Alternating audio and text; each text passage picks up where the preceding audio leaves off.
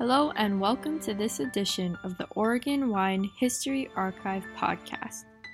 The Oregon Wine History Archive is located at Linfield University in McMinnville, Oregon, and is dedicated to preserving and sharing the Oregon wine story. This podcast will share these stories through oral history interviews that we've conducted throughout the industry. Please enjoy these stories. All right. My name is Rich Schmidt. I'm here with Meredith Bell and Luke Wylde. We're at Abbey Road Farm. It's August 14th, 2020. Thank you both so much for joining us today.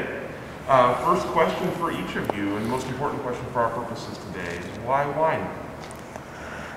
You want to start? Go for it. Why wine?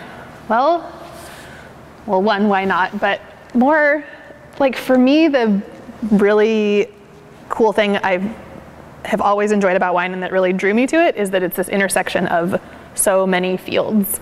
My background is in chemistry, so my brain appreciates and understands science. And so wine brings in science, it brings in art, it brings in agriculture, it brings in technology, it brings in history and place and nature. And there are very few fields that combine all of these different things into one space. And so for me, that was really the intrigue initially into wine, and part of why I think I'm still here. I got into it. I have a background in theater and event planning, and I got into it after the last recession when, as a career anyway, instead of just drinking it. Because I kind of realized as I lost my career in TV production to a recession, that I wanted something that was a little bit more kind of material. And I, speaking to Meredith's point about this sort of like intersection of lots of things, I saw wine as being this thing that like, it kind of doesn't matter at what stage any economy or government or anything's like, wine seems to be one of those things that's thrived for thousands of years, and it is a part of how we celebrate, and it's a part of how we come together and how we mourn, and it's really part of the kind of human existence at this point. And I wanted something after I lost one career that I thought could be a little bit more kind of like rooted in reality. And yeah, that's kind of how I fell into it. And we're kind of seeing that now in the pandemic, right? Like, yeah. Like certainly things are a lot different in the wine industry, but people are drinking wine, yeah. Even in like really, really tough times. And even when the world seems to be falling apart, yeah. Like wine still matters. Anecdotally, we have seen during this pandemic, and I'm sure we'll get back into this, but we've seen, wine sales be actually quite good. Mm-hmm. I think we should touch into this a little bit more, but it is just kind of part of something that people are still making space for, even when people struggle. I think, often you kind of want to have a glass of wine or a bottle at the end of a really shitty day. Yeah. And certainly like the farming component of wine is never going away. Like no. It doesn't matter what's going on in the globe. It doesn't matter what's going on in politics. Like those grapes are going to keep ripening and growing, and the cycle of growth will continue season after season, regardless of what's happening. For sure. Doesn't mean that we will have the ability to farm them, but like they will keep doing their thing regardless. Yeah. And so there's, I don't know about stability, but consistency and, in the natural cycles. Yeah. Yeah. So tell me, as you each decided to join the industry and got intrigued by it, what kind of drew you in at first, and what was kind of your first step into the industry? For me, so like I said, I have a background in chemistry, studied chemistry in undergrad, didn't really know what I wanted to do other than not medical school, which is what everyone else that I was going to school with did. And I actually joined the Peace Corps after college and lived in Mauritania, which is in West Africa, and it's an Islamic republic. Where alcohol is illegal. And it was there that I had drank wine in college and really liked it, but never thought of it as this like serious thing in my life. But as soon as I was in a place where it was completely eliminated, like you have access to zero wine, I really missed it. And I was kind of surprised by how much I missed it. And it was there that I kind of went, maybe I should like think more seriously about this. And so I did, and I started doing research, and I went like, oh, I can like go to school and study this. And I liked school, and so that's kind of how it happened for me. It was like this thing that was a hobby that was totally taken away from me, and then yeah, kind of realized the importance it had, and then this light went off where like, oh, I could actually use my education and experience and apply it to this thing that I had never even considered about as a career. And so then ended up going to Davis and studying wine. And well, I worked a harvest first just to, like, of course, make sure that this was a good thing. But ultimately we decided, like, if I'm gonna do this, I wanna go to school and like learn what school has to say about this. And yeah, so that's kind of how I got into it. And then I also, so I grew up here just outside of Portland, and as a teenager wanted to get the hell out of here. I was like, I need sunshine and diversity in my life. Like, Oregon has neither of these things. So I went to Los Angeles where I found both of those things, and then lived abroad and whatever. And it had been about 10 years living in California and in Mauritania, and ended up doing harvest in France and Australia, and, you know, living around the world. And part of the attraction to wine at that point in my life was like, I think I'm ready to go home now. I actually really miss Oregon. You know, my family's here and I miss it, and I have had my experience of sunshine and diversity. And of course, we have a little bit more of those now, not as much of either as I would like. But wanted to come home, and like, obviously so much about wine is place, and this is my place. You know, my family's here, from here, and so that was part of what brought me back to Oregon. Yeah. Before I get to you, Luke, I have a quick follow-up with you on the, as you did that first harvest and decided to go to Davis, did you have an idea, was production going to be something you wanted to do, or did you kind of have an idea where you wanted to be in the industry yet? Yeah, I mean, production is where I saw the like chemistry piece working. And so, yeah, so, and so actually I found these retired biochemists in Elkton, Oregon, which is a small town in the Umpqua Valley, randomly long, different story that is kind of irrelevant. But, and so I worked for retired chemists, and, you know, it was a little tiny winery, so I got to do everything. And so it was actually kind of this perfect place for me to be introduced to like the production of wine, both from a chemist standpoint and in a place where I could do everything, as opposed to a large winery where you get like stuck at the press all harvest and you don't actually do all of the, you don't see the whole process. And then at Davis, you know, now they have different programs, but when I went to school in 2010, it was like one viticulture and enology master's program, and the focus is certainly on production. Yeah. What for you, as you kind of decided to get into the industry, what was your first step? What was kind of the initial attraction? It was initially, like, also in college, I kind of stumbled into wine as like an alternative to the very like machismo keg stand kind of frat party vibe. I was actually at a frat party where I tried my first kind of interesting glass of wine that I thought was interesting, and it was like specifically avoiding like being around a bunch of guys doing keg stands that I just was like, I don't want any part of this.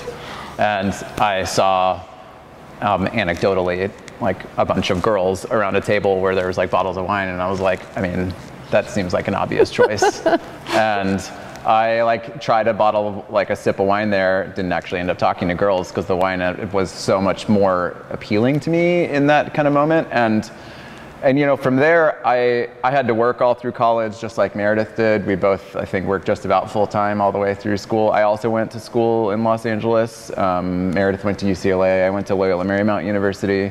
And we didn't know each other then. No. And I did everything that I could to take jobs while I was in college that had something to do where I would have access to wine even before I was 21. And going to a Catholic university with the Jesuits. The Jesuits have quite the reputation for drinking on the job because they're always working. And they have expensive taste. So I got access to a lot of really cool wine through these priests that I otherwise don't think I would have had access to as a college kid.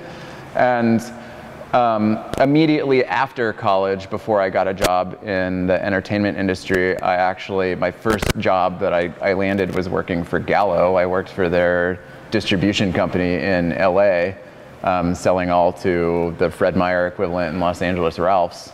And I was like a Gallo sales rep, which now seems like a lifetime ago. And holy cow, I can't imagine, you know, having a job where I have to like sell Bartles and James and like Livingston Cellars or Carla Rossi 5-liter jugs again. But that was my job. I mean, it taught me a lot about sales. It like taught me a lot about sales. And I don't think that the bug to go into production actually happened until, again, that recession happened. I lost my job in TV. I was unemployed for 9 months, and the first job I got was working in a wine section at a Whole Foods in Venice Beach. And I stayed in that job for just about a year before I realized that I was like kind of full of shit. Like, it didn't matter how many books I read, it didn't matter, you know, how many WSET levels I could climb. If I never actually got my hands dirty and touched grapes during a harvest, I wouldn't have any real context for what making wine really looked like.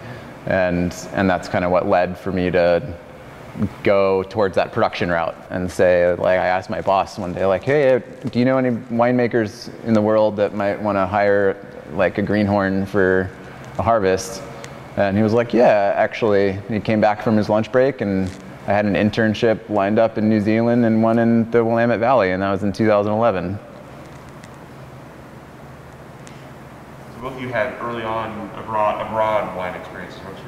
Tell me about that, kind of the value of that to you as you were kind of developing your wine careers, and what made you eventually want to be back in the States versus staying and working abroad. I actually tried very hard when I worked in Margaret River and in Western Australia. I tried very hard to stay there. I had no real interest in leaving. I did everything I could to try to get a full-time job and move there permanently, and it ultimately came down to getting a visa and getting sponsored and having that become a reality. And so it really kind of pushed me to go do harvests elsewhere in Germany and a little bit in France and Burgundy, not really like a full one there. But when I was in Germany, I started looking at jobs back in Oregon because I'd already worked the harvest here, and I'm from Arizona. I didn't really want to go work for Maynard in Arizona, and that wasn't really a thing for me. And my sister had moved to Oregon, so it felt like coming back home, you know, to the United States and moving to Oregon where my sister and I could be close to each other and kind of make a family unit happen in this state seemed like a really good fit. And so, yeah, I moved here permanently at the end of, really the start of 2013, and got kind of started looking for work. For me, I mean, much of the appeal to traveling abroad was just being a young person and wanting to travel in general. And like, that was actually part of the appeal of the wine industry, is like, oh, I can actually work rather than be a tourist because I don't have that kind of money. And so, I mean, part of it was just to travel and see the world, of course. And then the other part is to just like, you know, learn about wine from as many different people as possible, and in different areas and climates. And, you know, and for me, I actually worked in Burgundy. I thought I was going to go there and like learn about Pinot Noir because I knew I was going to come home to my, you know, native Oregon, and it was actually there that I really started to love Chardonnay. Because I didn't come to the industry from restaurants, I'd never really had access to proper white Burgundies. I just always been a poor college student, you know, like all 25-year-olds or most, and so I actually had access because I would go, you know, while working harvest, I probably talked to 50 or 100 winemakers every weekend, and every, you know, like traveling and talking to different winemakers and doing cellar visits as much as possible. And I actually think I learned probably more that way than I actually learned during my harvest. And just, you know, like anybody learning, you talk to people that you respect and ask them all the questions you can think of and have a conversation. But yeah, it was there actually that I was like, oh shit, Chardonnay is way more exciting than Pinot Noir for me. And actually for me, what like was the impetus for Statera. I of course didn't know it at the time, but and we'll get to that in the story, but when it came time, like for me, that was where it kind of started, and that wouldn't have happened if I didn't have access to traveling to Burgundy and like having real access to white Burgundy. And so, just like most things, you don't actually know the value of them until probably years later. But it, you know, But there, of course, that's really important to go live in different cultures and speak different languages, and just learn about wine in the context of different cultures. And of course, you know, in the context of Burgundy, there's so much history to learn about and participate in and celebrate that doesn't exist here. And so that's, you know, there's nothing like, there's no equivalent to that that you can get in the United States. And so I feel really like fortunate that I had the ability and privilege to have access to that kind of space, and it certainly has had a big impact on my life in a positive way. I always thought it was really interesting that when you went to Mauritania, you learned French, and that, like, what an odd country to learn French in, and then that, like, directly impacted your ability to go and work in Burgundy, and it gave you so much more of, like, a broader experience in Burgundy than you would have had had you not done the Peace Corps first. Because I spoke the language. Because you spoke the language. And that's part of why I had access to work there, because I could actually speak the language. Yeah, for sure. And so I could work anywhere rather than have to find an English-speaking winemaker. Yeah. Yes. And it freaked the French people out, because I'd open my mouth and they're like, you... And I'm like, I'm American. And they're like, you don't? And I'm like, do I sound African? And they're like, yes, but you're not African, but my accent, because that's where I, like, you know, I took French in high school, whatever, but I learned to speak French in Mauritania. And it's a very different accent than is spoken in France. It actually, like, to me, has a heavy American accent. Like, you don't roll your R's, and you don't, it doesn't have the guttural feel that, like, true French does. And so it was really actually easier to speak, like, Mauritanian's version of French, that totally freaked the French people out when I first got there, which is really fun, of course.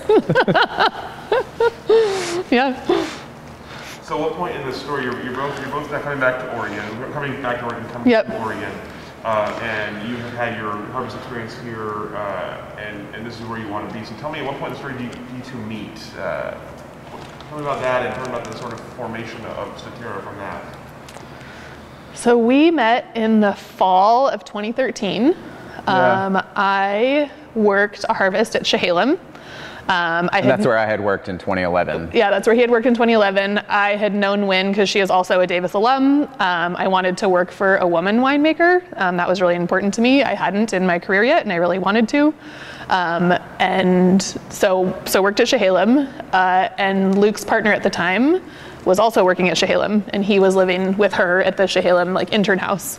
Yeah, they have this, like, 110 plus year old craftsman house in the middle of that Corral Creek vineyard there. And when my partner and I moved, because we had been just working a harvest in Mosul, and when we moved from Germany back to the United States, I, like, hit up Wynn and Harry, and I was like, hey, do you guys need caretakers for this house to live there year round and, like, make it a lived-in home and clean it and take care of it? And they gave us that opportunity, and it really kind of is, without that, I don't know if you and I would have really met otherwise. Probably kind of, eventually at this point, but not like, but in a different way. Because I was, like, working for Anna Mee in the tasting room at the time and didn't really have a harvest gig that year. I was, like, looking desperately for production work. But I, like, signed up to cook harvest lunches for the Chehalem crew, and I think based on that, I, like, had an opportunity to, like, hang out with Meredith more, mm-hmm. and, like, go to the, like, that evening drinking parties where everybody was kind of hanging out, and yeah. And then, like, Jesse is his ex-partner and good friend, and still is actually one of both of our best friends. Oh yeah. And then so we made friends, and so I'm friends with her, and so then by proxy, then now we're hanging out more, and so it just, you know. Natural friendship, normal, whatever. Yeah. Muppets.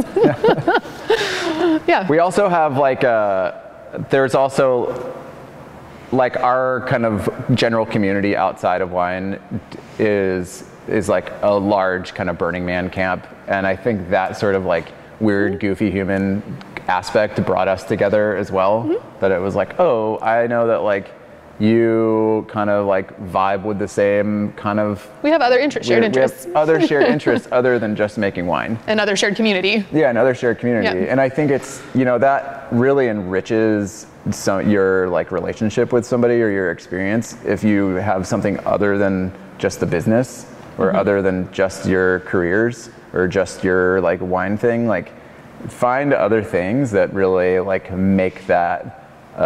a broader, better experience, and Yeah, I mean, as a result of that, I think we kind of initially, I think it was like literally at a party, we were like drinking wine and we started talking. I was like, I moved here to make Riesling, but I don't want to do that anymore because there's like Teutonic and Ovum and Brooks and Trisatum that are these very like Riesling heavy. And I was like, I really want to start something.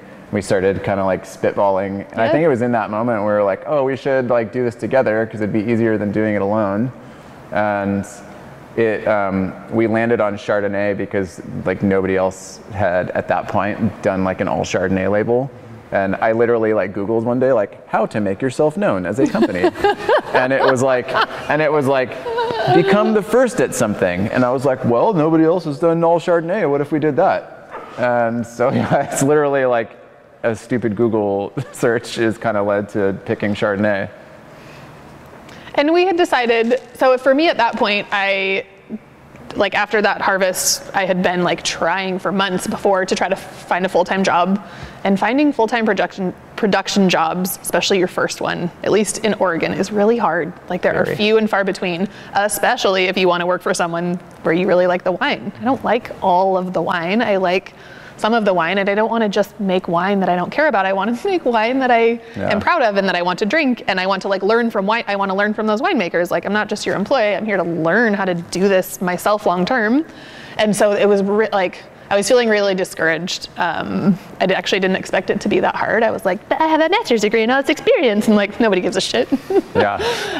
And so then part of that was like, well, then I just have to do my own thing. If I can't find someone to hire me to do what I want to do, then I just have to create it and like take a ballsy move and use my little bit of savings and like make 2 barrels of wine. And so like, you know, we're having these conversations and so we kind of just went like, you know what, we could be stronger as a team. Like Luke has both experience and the personality for sales, like you really do. And I have this like formal education in production. And so we felt like those are obviously like 2 very different components of owning a wine brand and label.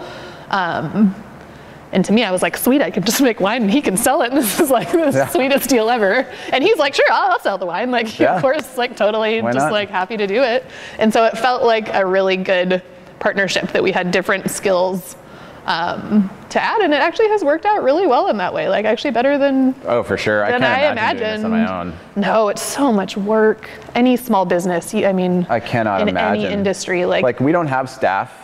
We don't have, it's literally just the 2 of us. Yep. We do 100% of everything for this, and we have gradually grown. We've never had investors. We've never taken out loans. We've never done any of that. But I mean, to add to your point, like when I moved here, I was like, I'm just coming off like 2 solid years of traveling around the world, doing nothing but working for other just dope wineries, like literally some amazing wineries. And I got to Oregon and it's like, sorry, bro, you don't have a master's degree. Like, what are you gonna do? They didn't care about the master's degree. Yeah, I found, it's just they're few and far between. Very few and far, especially for a winery that you want to work for, that you really want to work with. That's really tough. Talk to any winemaker. Yep. Try to get them to admit how many wineries they actually love drinking the wine from. Yeah. I bet it's very few. Very few. Mm-hmm. But I mean that would be the same thing for chefs too, right? Like. Chefs don't love every restaurant in Portland. Just because you're a chef in Portland doesn't mean you're like, oh, I love every, it doesn't matter, I love it all. Like, that's just not the way it works. Yeah. We really like got, I think, very lucky in meeting one another and establishing this sort of like business relationship because it just makes things like you always have a sounding board. You always have somebody that you can like trust to say like, is this a good decision? Should we grow? Should we shrink? Like we've had years where we've been like, let's grow. We've also had years where we're like, let's make a little less this year. Mm-hmm. And just sharing the workload. It's a lot of work to make even a small amount of wine and sell it and compliance and all the things. And so just sharing the workload is. And things have shifted for us too, like where we initially started off where it was like I was doing more sales and Meredith was doing more winemaking. We've kind of like reversed those roles now because I'm here and we're at Abbey Road and we're like making all the wines here. It's like the day-to-day kind of maintenance of the winemaking is fallen onto me now, and Meredith does more of the like more of the kind of like wine deliveries and local wine sales, and it's been interesting to see how the business has changed and grown as we have also changed and grown together, and our families are growing, and that's part of why it's worked, I think, for us. It's always been 50-50. It's always felt like that. And just like in any relationship, it doesn't mean that in any given moment you're each giving 50%, but it's always been that like the responsibility is shared and we're both responsible for everything, regardless of who's leading what at any given moment. And it makes it so much easier to share it. And it really does. Yeah. So you have a plan based on a Google search about your brand. I'm curious about as you will crunch. Brilliant. Business. How to business. How did that translate as you are the first Oregon brand to do purely Chardonnay? Was there a market immediately? Were people excited about this idea, or did you have to kind of knock down some doors? How did those kind of initial roll out? I think like Chardonnay is one of, just like Riesling, Chardonnay is one of those grapes that every winemaker in the world is like obsessed with and loves it. And it is a very difficult wine to sell. Like unless you can sell a bottle of, you know, like excellent Chardonnay for $20, trying to get somebody to pay attention to a single vineyard Chardonnay if you don't own a tasting room, because I think a tasting room certainly makes things quite a lot easier. And it's just hard. Like, I don't know what it is about that grape. I think its reputation, largely based on kind of what California did to it, has just like really suffered at the hands of, you know, like heavily new oaked and like big Malobam type Chardonnays. You know, not that there's like necessarily anything wrong with that style of Chardonnay, but it certainly has changed the sort of general zeitgeist of how people approach it, right? Chardonnay, even now, like we're 6 years into this, and I mean, we're selling more of our wines now than we ever have before. And faster, like we release stuff and it's selling out faster than it ever has before, but it's still quite a lot of work. I mean, it's not like if you were to release, I mean, like anecdotally, if you were to release, like Meredith has this for her label, this awesome Sauvignon Blanc Pet Nat, and it's like, it literally gets released and I think it's probably gone in 2 weeks. Right away. Yep. Like right away, it just disappears. And you do that with Chardonnay and good luck. You know, it's just good luck. Except Chardonnay Pet Nat. Like, people love, again, it's a $20, $23 bottle of sparkling wine. Who's not going to like that? But yeah, I don't know. Do you have anything to add about like how Chardonnay is for? I feel like it's both. I mean, obviously everyone has heard of Chardonnay and knows it, and it's really polarizing. Oftentimes when people taste Chardonnay with us, it's like, oh, I love Chardonnay, or oh, I hate Chardonnay, but like, oh, this is kind of good. You get once in a while, which is a nice compliment, I think, for somebody to say like, oh, I don't like any Chardonnay, but I like yours. And you're like, this tastes like classic Chardonnay, y'all. Like, I don't know I don't know what Chardonnay you're drinking. Yeah. But like it's literally just Chardonnay. So, I mean, so it's both. I mean, it's all, at the price level we're at, it's all hand sell stuff. And so you, like, I'm amazed at how many people look at us like, holy shit, this is amazing, thank you. And how many people just go like, whatever. And so, I mean, I'm sure everyone experiences that everywhere. It's a big world. Yeah. And there certainly has been like the ABC, like anything but Chardonnay push. And I think people are coming back from that a little bit, and there are now these days with the natural wine movement, people want like weird grapes they've never heard of, and Chardonnay is not that. They've heard of Chardonnay. Yeah. And so finding our space kind of in that natural wine world. And so I don't know, it's both. I feel like it's both really easy and really hard. Yeah, as we've discovered, you know, we used to, when we first started, we worked with, our first year, we worked with three single vineyards, and we just released three single vineyard Chardonnays. Mm-hmm. And it was like 50 cases of Johann, 50 cases of Bellepoint, and 50 cases of Anderson Family Vineyard. And it wasn't Bellepoint that first year. No, it was Corral Creek. Yep. And so we like released three single vineyard wines. And for us, we were like, wow, this is sick. Like, you put 3 single vineyard Chardonnays out on a table, and you're like, these were literally all made the exact same way. They spent the same amount of time in neutral oak. All the barrels are of the same sort of neutral quality. We were like, this is such a great case study. And they're all different wines. Chardonnay, they taste way different from one another, and it's just because of the vineyards. The like mesoclimate kind of surrounding those vineyards. And now we've had to really back off from making single vineyard wines because they are always the hardest to sell for us for one reason or another. It's crazy, right? Like, you shake your head like, why is that the hard thing to sell? Why? That should be the thing that people care about. But if we release like a $20 bottle of blended Chardonnay of like all the vineyards, then people eat it up and we can't make enough of it. If we make Chardonnay as like a pet nat, we literally cannot make enough of it. We make 75 cases, and this year I think we made 75-ish cases, and it was gone in what, like 3 or 4 weeks? Yep. So, and I mean, that's whereas like our single vineyard stuff doesn't really languish, but it is way harder for us to say like, this is really special, like you guys should pay attention to this. They're all like single clone, single vineyard, really beautiful looks at what the kind of history of Oregon Chardonnay has looked like. And yeah, that single vineyard stuff is still a tough sell, but it's still my favorite thing to make and drink. Like, when you get it right, it's good.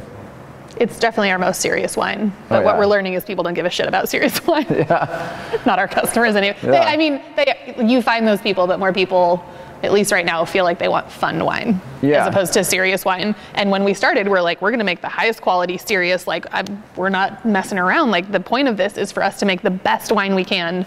And what we've learned is apparently, or we're just not have the marketing skills to find those people. I know they're out there in the universe. I just don't know how a little tiny brand like us finds them. And so what we have found though is people that like fun wines, but that's the beauty of Chardonnay. And when we started this, is Chardonnay can do both of those things. Mm-hmm. It shows place really well, and it really shows style. And so you can have all this diversity within one grape, and like most grapes don't have that breadth. And that was part of the strategy behind like, okay, we can actually make a brand and a story around one grape because it is one of those few grapes that can do that. And so it's actually been fun to explore both sides. Like, we've been exploring the like winemaking aspect as opposed to the like terroir celebration.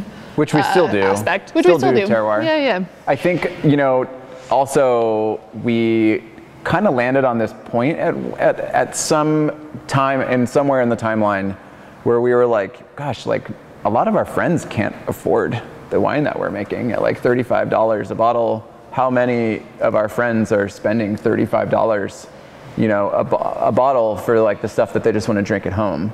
And that sort of like economic disconnect became more and more apparent to us as like we're seeing a larger and larger kind of like wealth disparity gap. And we kind of felt like, okay, maybe we need to revisit some of this a little bit and do release some wines that our friends can like easily afford.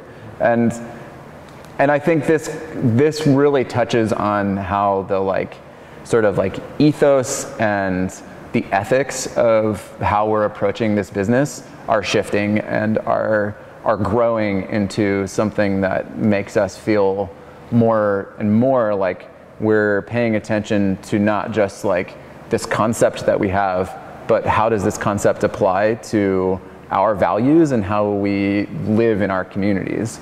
And there's something like that felt really weird for me to like realize that when my friends would come and taste, they're like, I can't afford this. Like, that doesn't feel good. Yeah. Like, how does that fit into, what's the point of making it if your people can't even drink it? Yeah. So it's evolved, of course, time. And it will continue to evolve. Oh yeah, like everything. Yeah. Was there a certain Chardonnay you had, or a certain region, or a certain style that you really wanted to emulate? I mean, you talk about showcasing single vineyards here in Oregon, so clearly the vineyard plays a large role. But you also talked about kind of not doing California style, like oaky, buttery Chardonnay. So was there a certain style you were aiming for at the start, like a perfect Chardonnay for each of you, or for both of you together, that you were kind of aiming for? I mean, for me, my favorite Chardonnays in the world come from Chablis and Jura. and I knew that I would never create wine like that in Oregon. Like, we just don't have the, we don't have any limestone, and we're not Jura, and we're not, you know, I obviously knew that that wasn't possible, but in living in Burgundy, and I traveled to both of those regions and talking to people and kind of what they do and how they make wine, and most people were like, I just put juice in a barrel and then like that's it. And so that very much influenced like how I personally stylistically wanted to come at Chardonnay, was feeling inspired by the people making single vineyard Chardonnays. I mean, Chablis is really my would be my favorite Chardonnays, but I mean there's literally no way to emulate that. I kind of take umbrage when people are like, oh, we're on the 45th parallel, we're like Burgundy and Est, and I'm like, no, we're not. Like, we could not be in a different weather climate than Burgundy. We literally, like, nothing about Oregon is at all like the way that Burgundy's weather is. There's just nothing about it. And the soils are different. The weather's different. Even the length of our growing season is quite a bit different. Just because you're on the 45th parallel doesn't mean that the jet stream isn't affecting what weather's coming through at different times. And it's like, you also have to talk about vine age. You know, we don't have vineyards that are, you know, storied, have the provenance of having like a couple hundred years of making Chablis in the same site. So I've never wanted to say like, we're making this style, like, we're making this style, we're making that style. One of the reasons that we picked the kind of weird bottle shape that we did initially was because we didn't want the wines to be like, to be in a lineup of other wines and be like, oh, I know that Burgundy bottle shape, that's gotta be Chardonnay. Like, we wanted it to instantly be like, to take your head out of that space and just say, what's in the bottle can speak for itself. We're not trying to compare it to anything else. And I think Oregon, I hear this more and more, that people are kind of talking about Oregon's separation from Burgundy, because like, we aren't Burgundy. Why are we trying to compare ourselves? It's just a marketing thing, that's why, in my opinion. Like, that is, but it's like such a stupid marketing decision. That's what marketing is. Right? It's like, if you're trying to sell a Miata and it's painted red, would you be like, it's colored like a Ferrari? Like, that's a stupid way of selling a Miata. Like, nobody's gonna be fooled that you're buying a red car. Somebody's gonna be like, that looks like a Ferrari. Like, never once, never once has that ever happened for cars. Why are we trying to do it for wines? So for us, I think, to bring it back to wine, in wanting to make terroir-driven wines, we wanted to be as neutral as possible with our hand in the cellar, I think, is like really, for me, kind of where the inspiration came from. So it wasn't a style as much as it was like, if we're gonna make wines that taste like the vineyard, then we need to keep our hands out of it, which is really hard, especially as Americans. We are control freaks. And so we had decided that like the most neutral winemaking we could do was to essentially press it and put it in neutral barrels and then do nothing else. And that is what we do. We have a very simple winemaking style. It seems, it's like not lazy, it's just not hard. Nope. And the ferments are really slow. They're like probably 12 months on average, which is amazing. And I actually have learned to really appreciate it. It terrified me when the first year we did it. We still have Chardonnay fermenting. From last year. And so, so the idea was to be as neutral in our winemaking as possible in making terroir-driven wines. And then more recently, when we're playing with winemaking, it's of course the opposite. How can we be creative? How can we be playful? How can we show what our hands are doing in the glass? You know, how can we show what our like creativity and playfulness is doing in the glass?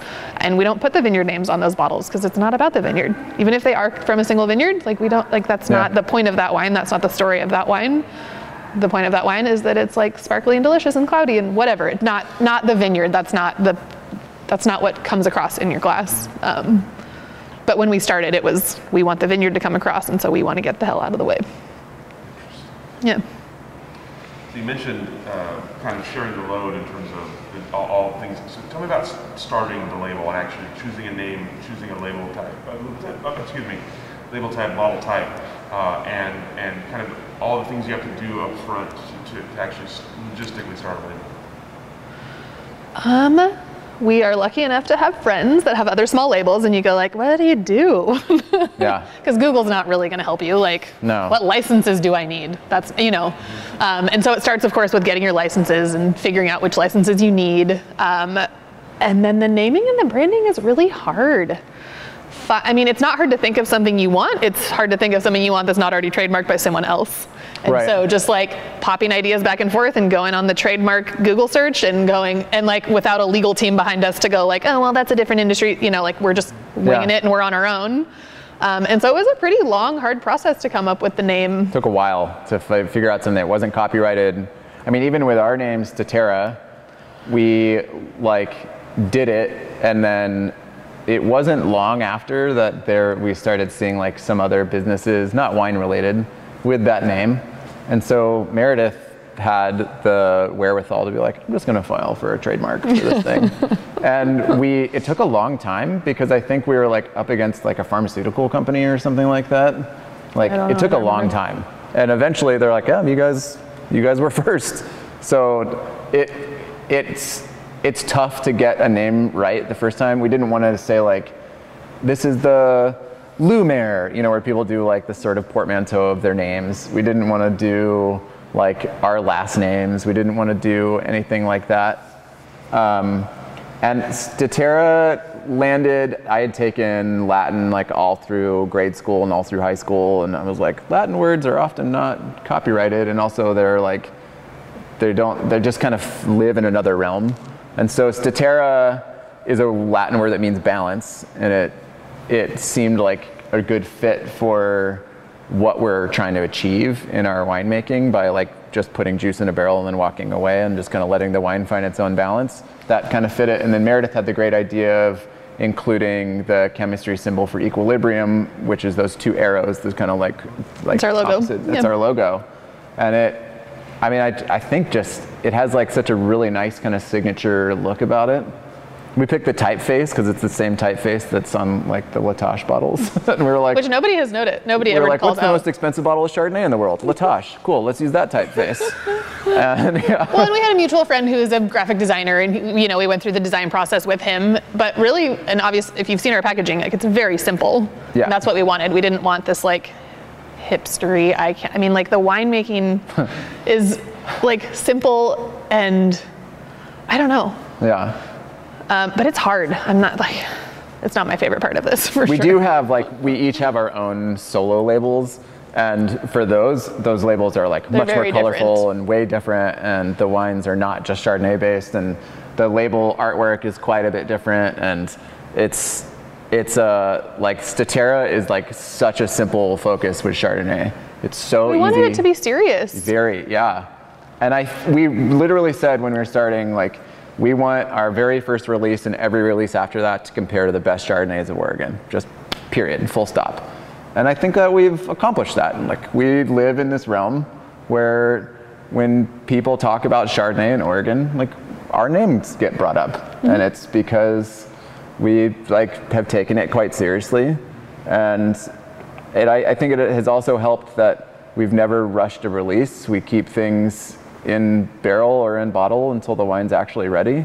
And we, our very first year that we made wine in 2014, we made that wine, and then come harvest of 2015, the wines are still pretty much fermenting in barrel, and we're like, shit, we don't have any money left to make this wine. Year. We didn't sell any wine. We need to buy new barrels. And we knew this was one possible outcome. We just didn't know if it would be the outcome. Yeah, we need to go buy new barrels now. Like, what are we gonna do? So we literally did a Kickstarter campaign and raised enough money to do our second harvest, to buy fruit and to bottle that first vintage. And then after that, that was the only kind of financing that we've ever gotten was from our community. Mm-hmm. And it was enough to push us over the edge, and I really think that it was an amazing opportunity for us. I don't know that I would recommend everybody do that, because it's a lot of work. It is a crazy amount of work running a successful crowdfunding campaign. It was also pretty fun though. Yeah, it was. Yeah. Well, I mean, we have a lot of fun anyway. Yeah. Kind of we're goofy humans and whatever we. Oh, wait till y'all see this photo shoot we just did. Holy cowboys! This thing was wild. It's really good. Yeah, we're updating our website. Yeah. Something to look forward to. Very much Something to show our personalities a little more on our because our website looked like the same things our labels. It was really like white simple and black and green, and then we were like, but we're not like that. Like, just because you take your job seriously doesn't mean you have to take yourself seriously. And like, we're fun humans. We like to wear costumes and go out and dance with our friends, and why we should show that off. I think like people know that's who we are. I think that they'll appreciate the wines more if they know the goofy humans that they came from. Yeah. It is interesting you mentioned that, because I was thinking that as you were describing the labeling and the branding is very serious, and it's very kind of sober and simple, and yet neither of you are. So tell me about your personal brands. You brought up people that you each have other brands as well. So Meredith, tell me about your non-Statera one. Yeah, so it is called Est. It also started in 2014, the same year as Statera.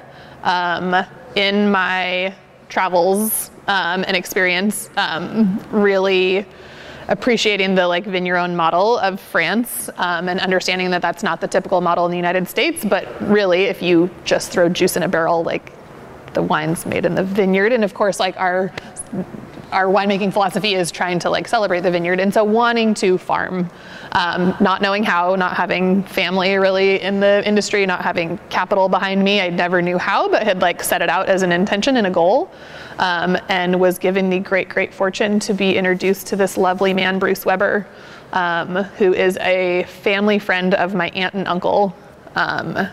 They met at community college before I was born, because they were both building solar homes in the late 70s, and they both had small vineyards. My aunt and uncle had a little 3-acre vineyard out in Beaver Creek, which is like, I don't know, 20 minutes from where I grew up. And Bruce planted a vineyard a couple years before I was born in Oregon City, which is also, I don't know, 10 miles from where I grew up. This is a suburb of Portland.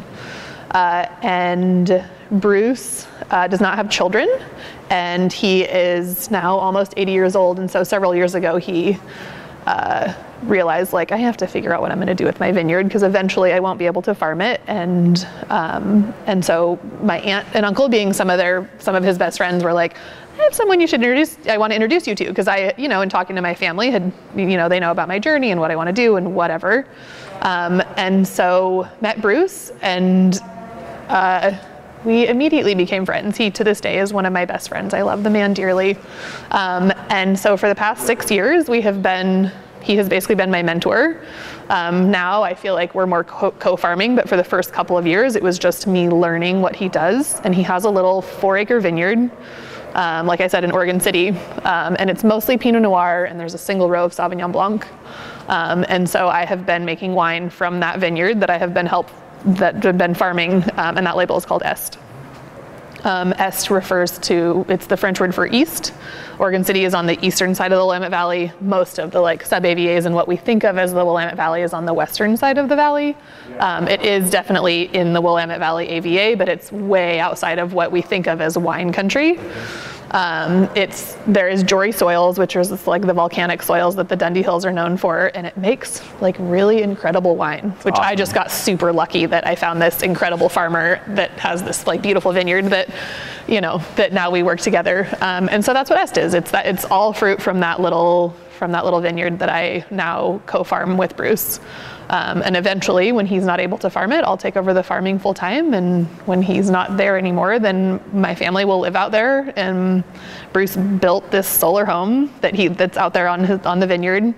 And so that's where my family will be long term, which is pretty cool. You say lucky, but I feel like your dedication and education and everything about what you've done has like led you to this place where he would also have the confidence. It wasn't just luck that he was like, well, I guess I got to give it to this girl. You know, it was like, there's so many more factors about it. Like, you literally presented the best kind of package.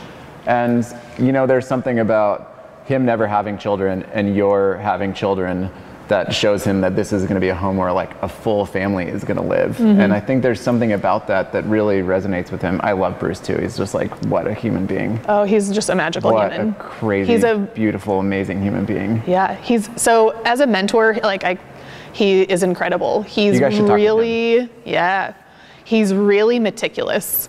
So he is a woodworker. He built his whole home. He built most of the furniture in his home. Right now in the winter, because he has to always be working, he doesn't watch TV and he doesn't read books. He works, he does projects. Even when he's now almost 80, he works. He's building a cello.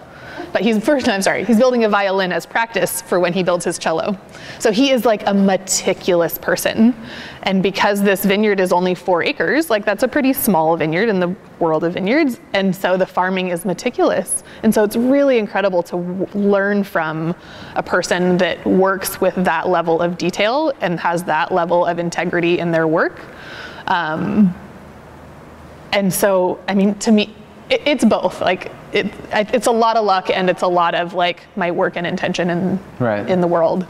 But he is an incredible mentor, and I love nothing more than like work in a row next to him, and we talk about philosophy and politics and life and science, and like we're like just naturally like very good friends. We're very like-minded in a lot of ways, and so it's amazing. I love it out there. And you know, there's this massive vegetable garden, there's a small orchard. Half of the property is forested, and Bruce planted most of these trees that are now, 40 years old, and he thins out the blackberries and he thins out the trees, and so it looks like an old growth forest, and it's just this magical property. And the wine that comes from the grapes is incredible. It really is, and I think it is much to do with his focus and his level of integrity in the work that he does. I think it really shows in the fruit. Or that's all I can figure anyways. But it really does make... You started off making like a single vineyard Pinot Noir from that site, and also you had the great idea of making a Sauvignon Blanc Pet Nat. And that was my introduction to Pet Nat, actually. You introduced me to it, and I was like, holy shit, we should do this all the time. Like, this is so easy. Why do you make anything else? Yeah. So yeah, he had a single row of Sauvignon Blanc. So the rest of the fruit Bruce has been selling to Erath since 1987, and they make a single vineyard bottling out of it. And for him, that's a great honor to have a well-regarded pioneering brand put his little tiny vineyard into a single vineyard bottling. And so that's where most of his fruit goes. And of course, now I've been siphoning it off, and they don't like that because they love this. But not much. I mean, you I make a little bit, although this year the crop is really low. And anyways, but that's where his fruit has historically gone. I think that he literally met Dick Erath at the state fair in his first year, and Dick was like, I love it, I'll take it, and has been buying it. And it's not Dick Erath anymore, but anyways, Erath. But so there's a single row of Sauvignon Blanc that he doesn't, and he also like has this little winery, and he's done some like home winemaking stuff, and he was always like, the problem with the Sauvignon Blanc is that the acid like maybe never gets low enough by the time the rain comes. And I was like, oh, well, you have too much acid, then we just make sparkling wine. Like, it wasn't even a like deep thought. It wasn't the super creative thing. It was just like, oh, you have too much acid, you make sparkling wine. And so even our first year, so we actually, at this time, Luke and his now wife and myself and my now husband were all living in the same house. And it's like one row makes 30 gallons. I mean, it makes nothing. And Bruce was like, I'll split it with you. And so I got, 15 gallons. And so it wasn't this commercial endeavor. And so we made it in our closet in our house. Closet. Yeah. She like ran an extension cord, this little space heater in the coat closet, and just like fermented some carboys in there, right? Yeah. And it was just like for me, for fun. Like it's not on the books anywhere. I'm not intending to sell it. And every person I shared a bottle with was like, holy shit, this is amazing. How can I buy this? And I went like, God damn it. Now what? Now I have to sell this shit next year. Yeah. Not goddamn it, but just like, there's one row. I will only ever make 20 cases of this wine, 30 cases. Unless you graft some rows over. We grafted one and other end row that was Syrah that's now. But like, and of course Bruce hates that because he has a Pinot Noir vineyard, and like, how dare the Sauvignon Blanc be like where now you're like more celebrated. Wish it was 50-50. Yes, but it's not, and so, but so there's very little of it, and it easily is my best-selling wine. So good, and it's delicious. Yeah. You also make a really compelling rosé off that site now, utilizing the skins of that Sauvignon Blanc with the Pinot juice, which I think is just one of the coolest rosés in the Willamette Valley. Yeah, I've been trying to get creative. I mean, I have a bunch of Pinot Noir and a tiny bit of Sauvignon Blanc, and so in the last couple of years, there's been this conversation around piquette, which is repurposing pumice, rehydrating it and re-fermenting it. And I wasn't interested in that, but it got me going like, oh, okay, like repurposing pumice, like that hadn't actually really occurred to me. And so I've repurposed the Sauvignon Blanc pumice. And so basically ferment Pinot Noir juice on the Sauvignon Blanc pumice, the pressed skins, to make a like phenolic Pinot Noir Sauvignon Blanc rosé. It's really fun. Yeah. Yeah. It's good stuff. Mm-hmm. And you have other roles in the wine industry as well? I do, yeah. Luke and I still don't pay ourselves, and so we both have income outside of Statera. And so I, for the past, since 2014, have been working with Craft Wine Company. For several years, I was the assistant winemaker, and then more recently am now basically the consulting winemaker. There was kind of a shift there, and I had a shift in my personal life, namely that I have a child. And so I still am at Craft, but in a much different role that I have been in the past several years. Yeah. And now for you, Luke, tell me about your personal label. I have a label called Laris, and again, in the kind of like Latin realm of things for me, Laris were these like classification of little clay figurine gods that kind of represented your ancestors in ancient Roman culture. They sat like above your kitchen sink or above your hearth, and these gods were literally like meant to protect your home, your hearth, and your harvest. And I saw that and was like, that's for me. And I wanted to, largely inspired by Meredith making this Est label, I kind of got to this point where I was like, okay, making Chardonnay has been really fun, selling it's been great. I'm seeing Meredith get to play, you know, with the grapes from the Est, for the Est label. I was like, I kind of want to just do something on my own. And she actually encouraged me to a couple years ago. And she was like, why don't you just start your own label? I'm like, why don't you do something? And so I started off with this kind of concept of wanting to make wines with grapes that I was unfamiliar with working with, so I could learn how to make different kinds of wine, or trying to make things that were like outside of convention. Like if you like taking something that's, you know, everybody has a relationship with and just working with it a little differently, or making blends that you just wouldn't really think of ever doing. Like a few years ago, I like blended Albarino and Pinot Noir together, you know, not for Larry's, for something else. But I have this sort of thought with this label that this is my opportunity to like, it's like my sandbox. Like I buy a bunch of grapes each year, and I often don't entirely plan on what kind of wines I'm gonna make for them. And I just say like, okay, yeah, I'm gonna get Gewurz from there and Syrah from there, and what happens if you co-ferment those? Or I'm gonna get just a bunch of stuff that is different and see what happens. And that started in like 2017 for that label. And it's just been a riot. Like I love it. Like and if I have an idea, I start doing it. So like this summer I bought a bunch of cider juice and I made cider, and I'm buying Gewurztraminer and I'm gonna co-ferment those and make a sparkling wine out of it.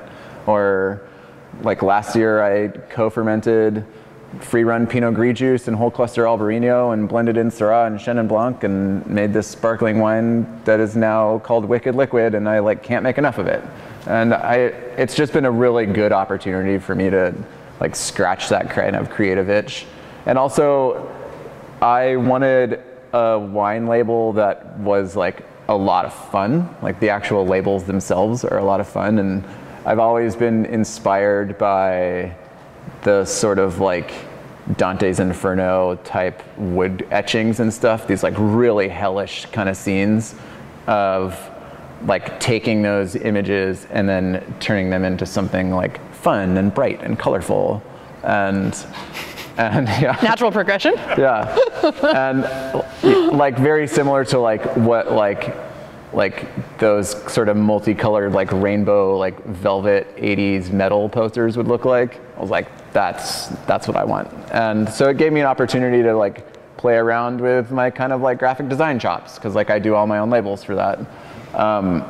And that has just been a riot. And now that I'm here at Abbey Road Farm, I'm the associate winemaker here. We moved production from Craft into this winery, since Meredith is like, I mean, raising kids is a lot of work.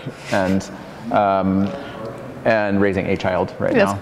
Yeah, and still a lot of work. Yeah, still a lot of work. You know, and it's been an opportunity for me to put my head more into kind of like the cellar for Statera and simultaneously put my head into making my own wines, and it's been great. Like I kind of don't know what I would do without that Laris label because I just have so much fun with it, and it's been wild. Prior to working here at Abbey Road Farm, I was the assistant winemaker for Division Winemaking Company in Portland. I was there for 3 years, and that was really the kind of opportunity that I needed. Prior to that, I had never had a production winemaking job before. I was just like working in a tasting room or working at a restaurant selling wine, and not a full-time production job. Not a full-time production job. Yep. Many, yeah, lots of harvests, but definitely not what I really wanted, which is like that full-time show up to work wearing short shorts and black t-shirt and make wine. Like that's what I moved to Oregon to do, and I really can't thank Tom and Kate, you know, for giving me that opportunity initially, and that's how I met James. He's the winemaker here, the director of winemaking, and seeing me work at the collective, he was like, oh yeah, when Abbey Road Farm opens, I'm gonna take that guy and plug him in here, and it's been wild. I love it here so much. That's a lot. You guys do a lot. Yeah. Yeah, we're both like... Most people that make wine do a lot. That's normal, unfortunately. Super busy humans. Like, we say this all the time to each other. Like, wow, you're so busy. Like, Meredith is raising a child and is like, just does so much for Statera and is doing like just managing like your life and farming. And then I work a lot here, and I'm also making labels, and now I have like a couple clients who I make wine for, and it's just like, I mean, Kate always said to me at Division, like you gotta be busy to stay busy, you know, and I really like the more you do, the more you do, right? And I really kind of liked that notion that not to like work yourself to death, like that's a terrible American way of looking at life, like it's a terrible way of looking at it, but really, like keep your mind busy. Like Bruce, you know, read more, like learn more. The more that you're just kind of like doing and learning, the more that your life is going to be enriched, and the experiences that you're going to have are going to be reflective of how much you put into it.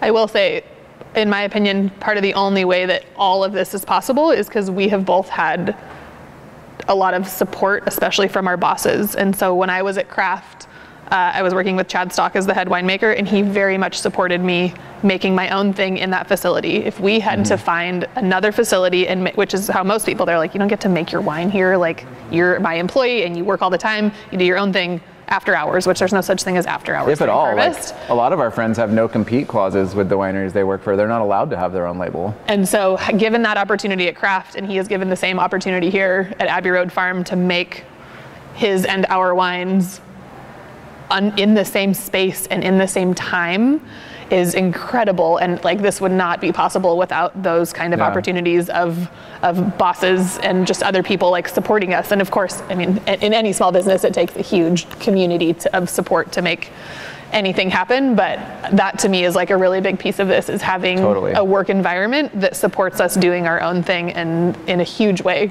Yeah. Because in both of those contexts, Statera and Laris and Est was just like built into harvest. Like you don't do it after. Like there's no after during harvest. It's all during. There's no after in a 20-hour day.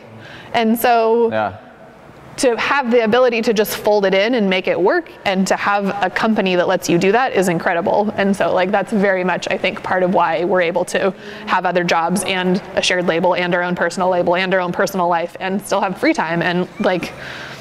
But because it's folded into our, it has been folded into our jobs. It wouldn't be possible otherwise. If we didn't have each other, like Meredith and I, we like one. I don't know that you like. I don't think that like this label would have been around. And also, if we didn't have each other, we wouldn't have a life outside of this. And it's just not possible. I see a lot of people start small businesses, and that just kind of becomes. Like consuming. Yeah. And there's, I mean, I don't know, I think that we live pretty rich lives, definitely not rich people, but we live pretty rich lives because of the partnership and the relationships that we have really been very fortunate to foster along the way. Mm-hmm. Our ownership here, Dan and Sandy Wilkins, who own Abbey Road Farm, they're like, yeah, we want you to make your labels because the more wine that you make, the more people you bring here. And they see evidence of that in their own tasting room, where they're like, your enthusiasm for making wine for us and making wine for yourself brings people to this business. They don't look at it as a competition. They look at it as like, all boats rise with the tide, man. Like, and the happier you are, the longer you're going to stick around. Oh, I'm never leaving. Yeah, but like that's huge. Like, you know, employment retention is a really is a thing that has a huge effect on companies. And so like having happy employees means you're going to be there. Yeah. Long term. I'm curious, and this might be a different answer for your different labels, but as you're presenting your wines, and you talked a little bit about this with Statera, kind of the range of reactions you get from people drinking your wine. What's the ultimate reaction to someone drinking your wine? What's the best takeaway, best compliment, or best reaction someone could have to drinking one of your wines? So like I had said earlier with the Chardonnay, to me a really big compliment is someone that goes, I don't really like Chardonnays, but I really like this. Mm-hmm. Like that's a really nice compliment to me. It feels genuine. Yeah. A genuine compliment, because people are mostly nice. People aren't going to talk shit. They're just not going to buy your wine. They're going to walk away, but most people aren't assholes to your face. But that's that feels honest to me. And so like something that feels genuine is the nicest compliment. You know, it's not always like who bought a case of wine. It's like, it's who wants to have a conversation, who's like the wine has turned something in their brain where they're going like, oh, I had never thought about this, or oh, I want to talk about this more or think about it more. And to me, that's the nicest compliment someone can have in drinking your wine, is that if it is really intriguing to them and opens some kind of window or door, you know, in some way. Yeah, I think that's pretty spot on. Yeah. What about for your, I'm curious, especially for your individual label, with the kind of this interesting things you mentioned, trying to kind of change people's perceptions of things they may know or blends that they've never tried before. What kind of reactions do you get when people try your wines? Kind of like, I guess what I really want, like if I could say like, this is what I'm hoping to manufacture, like what kind of responses it would be like, reframing the way that people think about tasting wine in Oregon. Like, just because most vineyards have a ton of Pinot planted, and when you go out to most tastings, you are going to taste like a lot of Pinot Noir, I really want to provide a way different kind of tasting experience. Like if you put all 4 or 5 of my Laris wines out, like there might be some Pinot hiding in some of those, but that's definitely not what the story is. And our sort of like adopting this grape as being the like official grape of this region was, you know, I don't know that it was the best choice for this region. Like we could be planting quite a lot of other things here and be thriving. Pinot fetches a pretty high price per bottle, so I think there's definitely some economics that were driving, you know, why people planted what they did, and it seems to grow fine, but I mean, lots of Pinot Noir here loses its acid pretty quickly, and so a lot of places have to add acid, or lots of Pinot, you know, struggles to like avoid like disease or mildew or like lots of things. And it's, my hope is that by making some like unconventional stuff, that I just kind of provide an experience for people that are looking for something else, like looking to try like literally anything else. And I think that, you know, working here at the farm, we have 43 acres planted here, and of those 43, only 11 acres of it is Pinot Noir. And when you do a flight here, we only ever feature one Pinot on the flight. And that is the kind of experience I would love to offer for my label as well. I am going to make a little bit of Pinot Noir this year, but it's going to be blended with some other stuff. And it's literally like to try to get, you know, some of our restaurant clients are like, we need like kind of a Pinot glass pour, like an inexpensive glass pour experience. And so I, like, this is just purely anecdotal. I was like, all right, fine, I'll make like kind of a Pinot blend type thing. And yeah, that'll be coming out presumably in the spring of 2021 or sometime in the summer, I don't know. But it'll be like, again, like something really unconventional. It'll be like Pinot Noir blended with like Mueller Thurgau and who knows what else. Just, well, again, I honestly don't know yet. Does that kind of stress you out a little bit sometimes? Hey, it's your thing. It doesn't stress me out. I know. Your thing. Would it first at Terra, that stresses me out. Yeah. Yes. I'm a bit more type A in this partnership than Lucas. And it's good that we have different personalities. Like in any partnership, it's good that we're different. I kind of like going into harvest, like not really knowing everything, that I don't have like a full plan. I'm like, I know I'm buying X amount of fruit. I know I've got X amount of barrels. I'm going to make it up along the way. We'll figure it out later. Yep. Whatever falls in together, falls in together. Yeah, I mean, I don't think that I've never made a wine yet that hasn't been able to sell. So, like, that's kind of all the confidence I need, I guess. Like, if you can sell it, make whatever you want. Like, doesn't really matter, right? That's ultimately the only thing that's binding anybody to making anything in particular is whether or not you can sell it, and that comes down to a lot of different factors. It helps that neither one of us are making like 1,000 cases of any one wine. I mean, the biggest production that we have for any one thing in particular is like a couple hundred cases. Like, have we made like how much? What's the most amount of synergy that we've ever made? 180 cases. Yeah. So that's very small, right? And synergy is our like Willamette Valley blended wine. Outside of that, we've made a lot of like 25 case lots, 50 case lots, 75 case lots now seems kind of big to us. I know, right?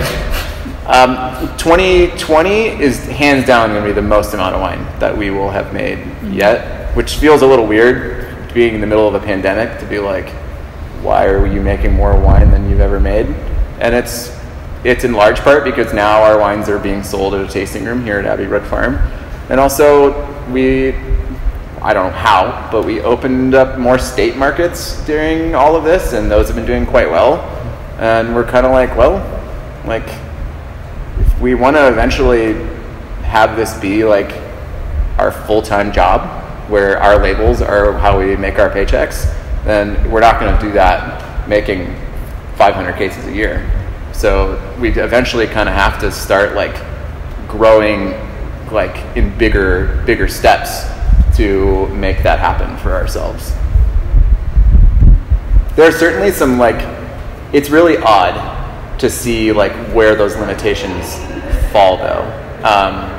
Like all of the different tariffs and whatnot that have been put on our industry have like really fucked things up. Specifically like sparkling glass, for instance. Mm-hmm. Sparkling glass has gotten harder and harder to find.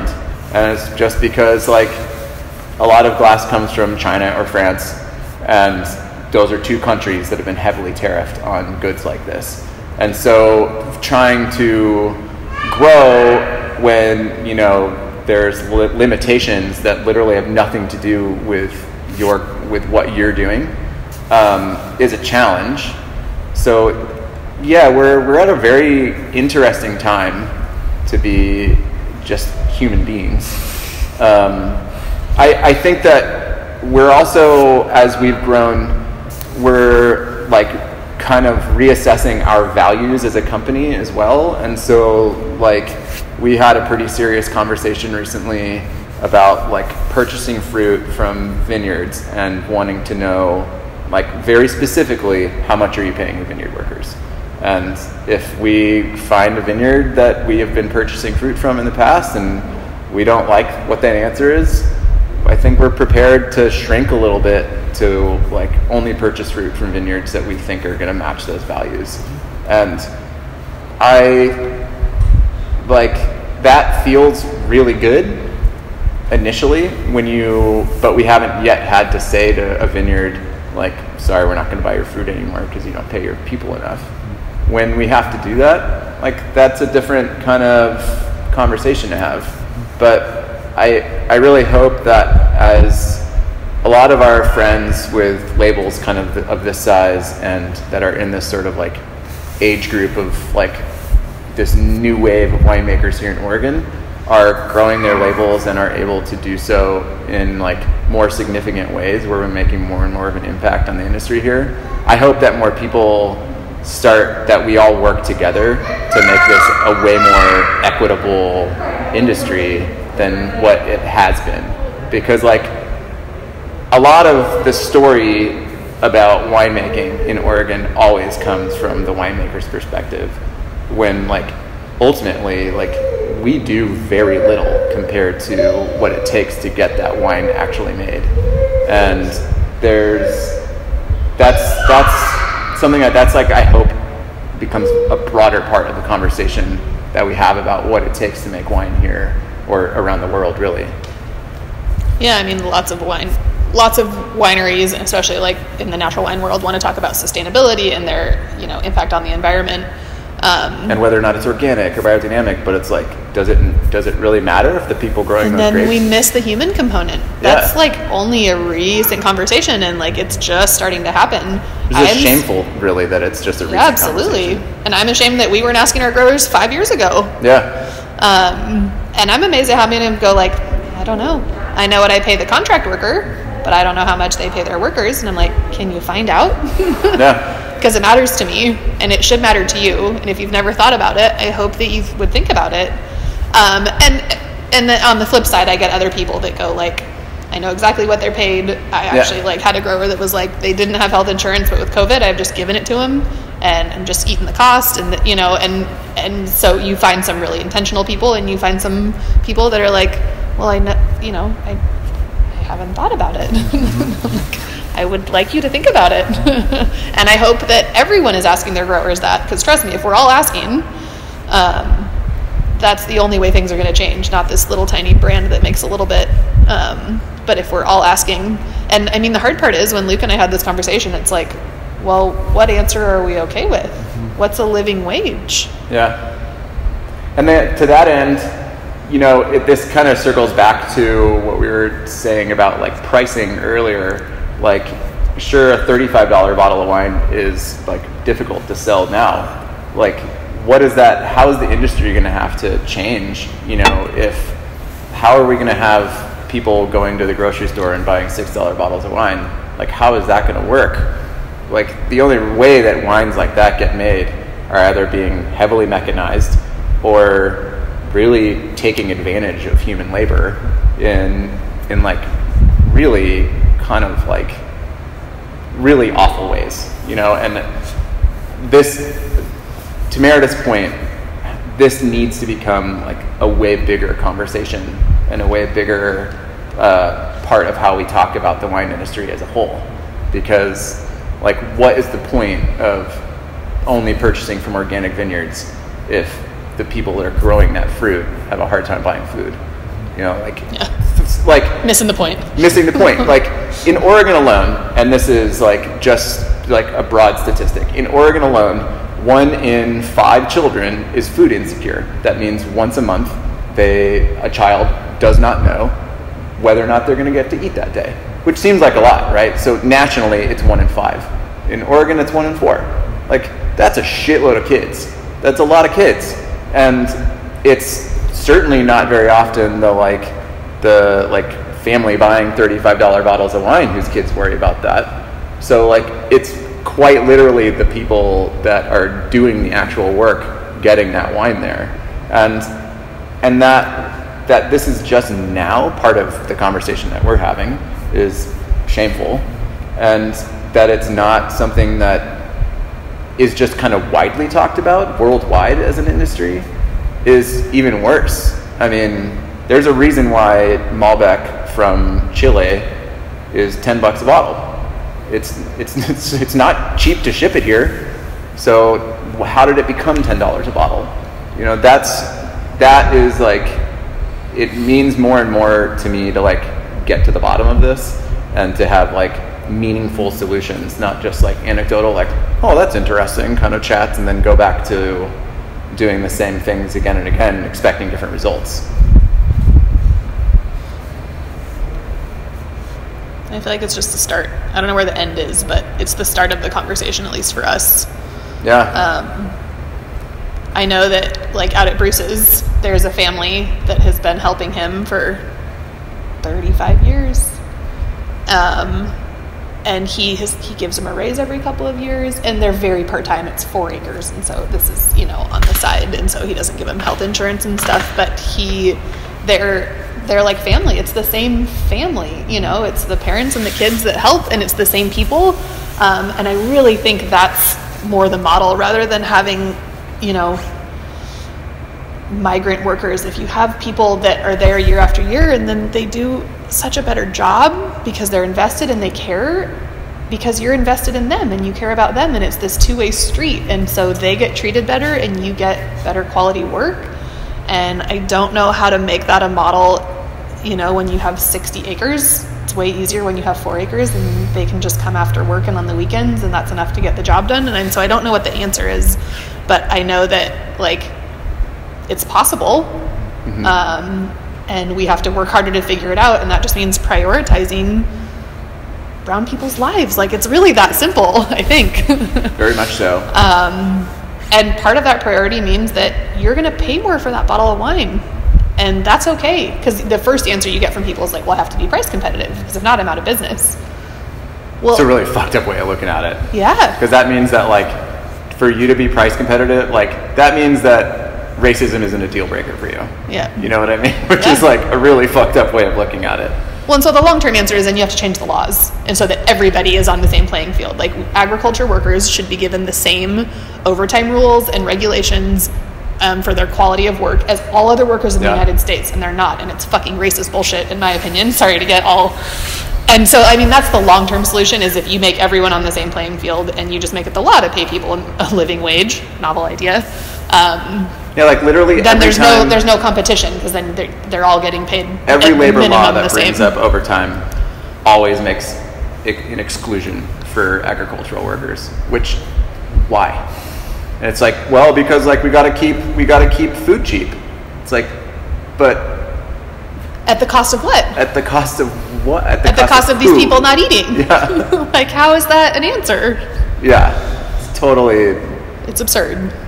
And racist is what it is. Yeah. And so that's the long-term solution, and I don't know how to change politics other than voting and getting my voice out there, but I can change who the people that farm our grapes. You can vote with your dollars. We're going to vote with the money that we spend on fruit. From our growers, yeah.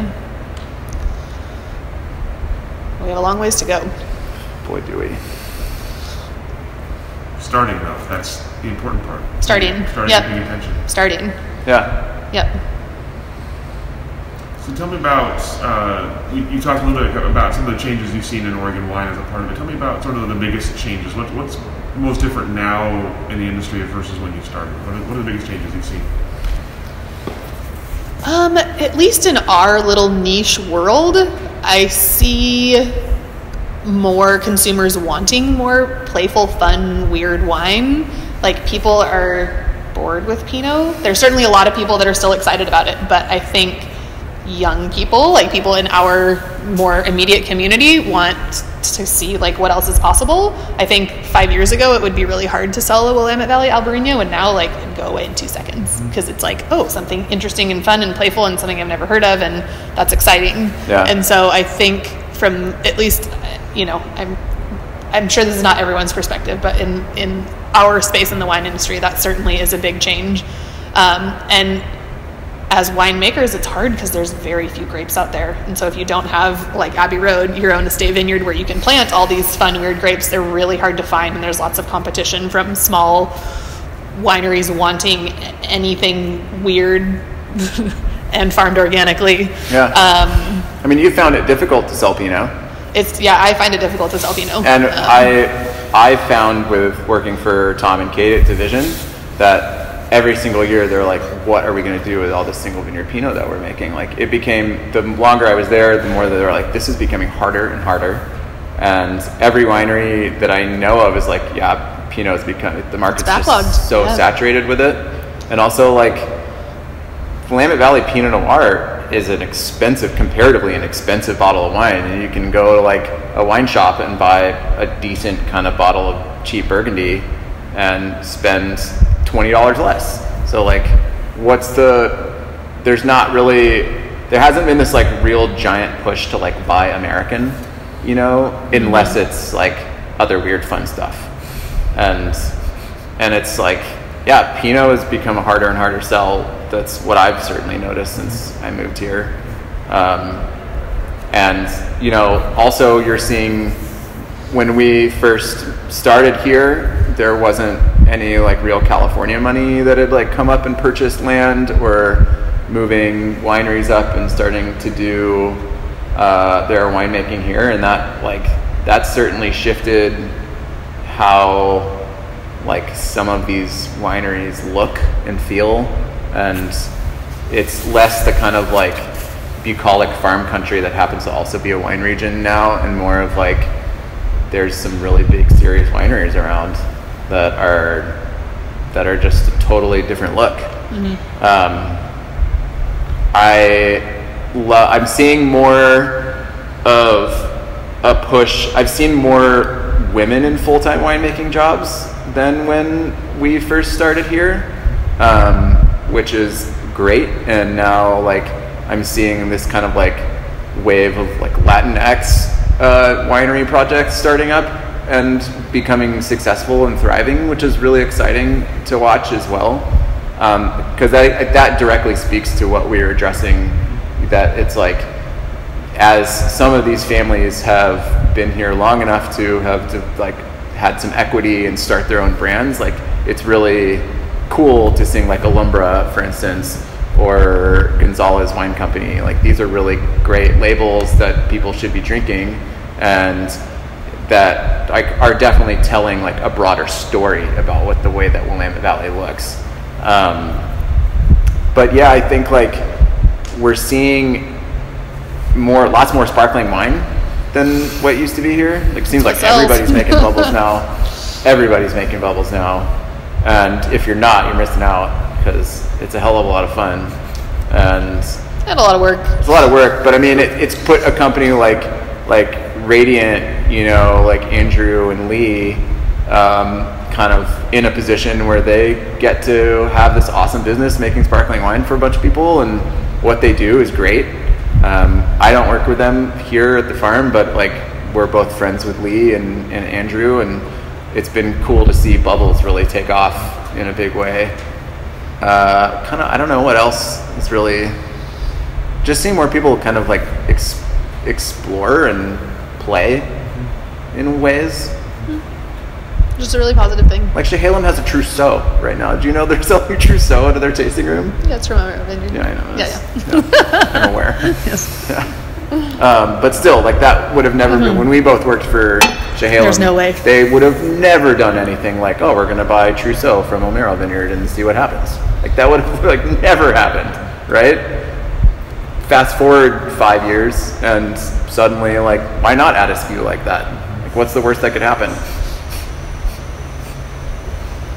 I haven't tried it. I have not either. I need to.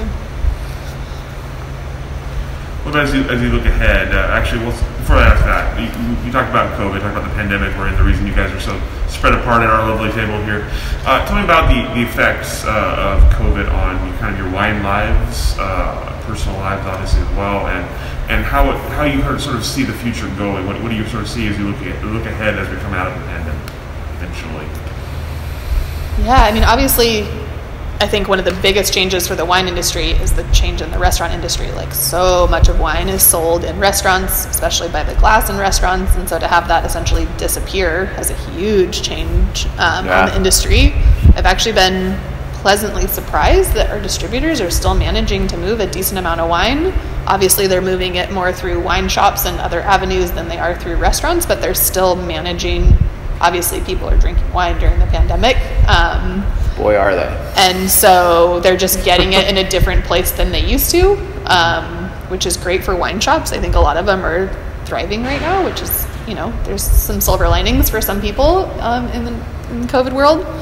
Obviously, it's not going away anytime soon, and so having to like figure out how to manage in this new space rather than just wait for it to go away, because I think if you wait for it to go away, you're gonna have a serious problem with your business. Mm-hmm. And so just like always, like just trying to be creative in what does that mean, what can we do. And of course, much of that is like collaborating with our distributors. Like, what are you seeing? What do you need? How, like, what does it look like from where you are? And therefore we can think about what does it look like from where we are. And so, yeah, I don't know what it specifically means looking forward, other than things are going to be different no matter what, even if we had a vaccine tomorrow, which we obviously won't. Yeah. And I always have loved, you know, like on the day that Donald Trump won the election in 2016, Barack Obama was watching the results with his staff, and they were all like pretty shocked and pretty like upset by this. And one of his staff members, Dan Pfeiffer, said, hey, you know, what do you think this is, like some sort of like racial backlash? And Barack said, like, history doesn't move in a straight line, but it always moves forward. And this is definitely given us an opportunity to say, like, our kind of culture and the way that we like have framed our society has always been, especially since like the Spanish flu 1918 is so long ago, you know, it's over 100 years ago now, like we were able to kind of like drown out how much that changed culture and society. And I think that we don't really know yet like how much of a shift is going, a permanent shift is going to happen, or what sort of impact this is going to have on restaurant culture, on, I mean, even our like community culture. Like Burning Man's canceled this year. Like how does that change? Like that you can't go have a glass of wine and like dance in a sweaty basement at a club. Like how does that change, you know, the way that we're going to do things? How does the sort of like revelry and like bacchanalian, like celebratory nature of wine, like now that is gone in for the meantime anyway, like how is this going to change the way that we think about this as like a product, or as a thing that's just kind of part of the way that we go about our human existence? We just don't know yet. I mean, what are we like 6 months into this? Like five? We're just scratching the surface of what this is going to do. I mean, we're literally just like scratching the surface of this. We're just kind of like putting our heads down and getting to work, and like just trying to make wine and make more of it. And we're kind of thinking about like, okay, like maybe we should be making some like cheaper SKUs, because that's like, if everything's being sold out of like a bottle shop, like, and people are kind of suffering, like maybe you make things that are kind of like in that kind of realm, that are a little bit more affordable. But yeah, I mean, we just don't know. I mean, we're 5 months into this. Like the whole world is literally changing around us, and everything is tumultuous. Who's to say what 5 months from now could look like? All I really care about right now is what happens 80 days from now. I mean, I think it certainly has obviously highlighted many injustices that have always been there, and they've been highlighted. And so obviously I hope that things won't go back to normal, that we won't just go like, okay, now that there's a vaccine, or now that it's safe to, you know, socially interact with people, that we can just go back to normal. And I hope that we take it both as individuals and as a broader like society to change things. I don't know if I have any confidence that will happen, but I have hope that it will happen. I know that I can change me personally. I can't change the whole system, but I can change me. Yeah, I don't know. What about as you look ahead for the Oregon wine industry? What do you see, pandemic not pandemic, just sort of looking ahead 5-10 years, what's going to happen in Oregon wine? What's it going to look like? I think certainly the climate changing is going to be a real conversation, especially for, I don't know how it's not a conversation for everybody that are planting vineyards right now and going like, what, like, grapes are going to do well in a hotter climate than we've historically had. Yeah. And I think that should be the climate's going to force the conversation eventually, be a serious conversation. I don't know in what way, other than like people are going to have to be more creative in what grapes are going to put in the ground and change some of their farming practices. I mean, we're largely a dry farmed area, not everybody, but a lot of people. I hope that we can continue to do that.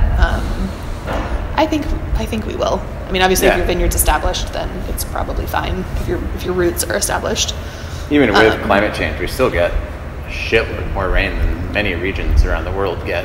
I mean, we're seeing some shrinking, but I think the biggest issue has become like longer, hotter days, where like all those heat units like take away whatever accumulation of rainwater you would have had over the rainy season, and then we're seeing more like variance in weather as well. Like we had later rains this season that really like fucked flowering up, and a lot of vineyards are going to have lower yield. Like Est, your vineyard has quite a lot. Yeah, like, it's really low this year. Really low, and so like we're going to see more like heat shock happening or like stress happening in vineyards that are definitely, if the vineyard's 25 years old and it's just now in the last couple of years having to deal with like some pretty significant heat stress, like year over year, like those are cumulative, and it can have an impact on the sort of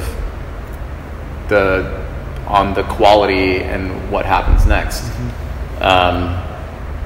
I hope that we just see like kind of a broader shift in just generally how we kind of look at doing business in a way. It is very like far enough removed from Portland that like we struggle to get a lot of people out here to kind of see what it looks like. And I just hope that we kind of see like a broader market appeal to like capture new audiences, because like everybody drinks wine, like, everybody does. Even if you're not like a high-end wine drinker, there's something out there that you're gonna like, And I think Oregon would do a better job of trying to like appeal to a more like varied audience and say not just like, come on out, it's gonna be entirely predictable, like. Shaking things up a little bit more has got to be part of the mix. Otherwise, I don't know how we're going to survive doing the same thing again and again and again. Yeah.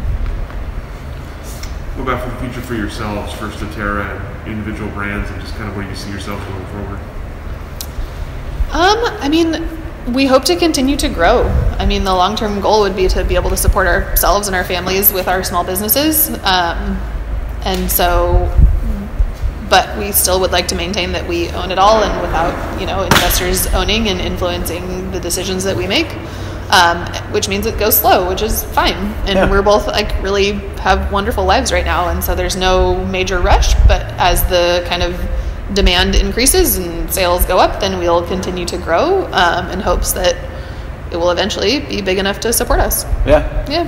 I could see us growing to the point where we kind of like grow out of a space like this and say like, well, we maybe need to think about like having a space of our own. Yeah. And a space of our own would look like a winery big enough to accommodate all of our labels and a little tasting room. And I don't have that sort of Interon itch that Meredith does to farm fruit all the time. Like I'm way too fancy for that.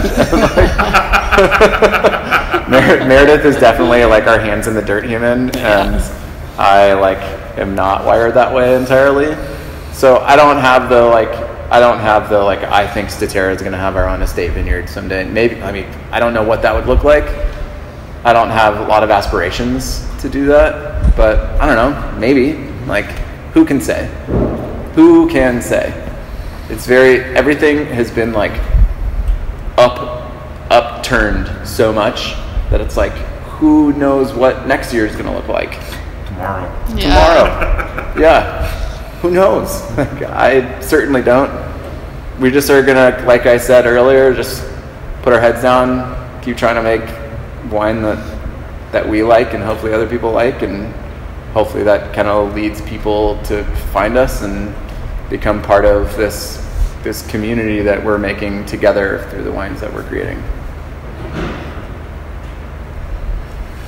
That's all the questions that I have for the two of you. Is there anything I didn't ask that I should have? Anything we didn't cover here today? Should we cover that? I don't think so.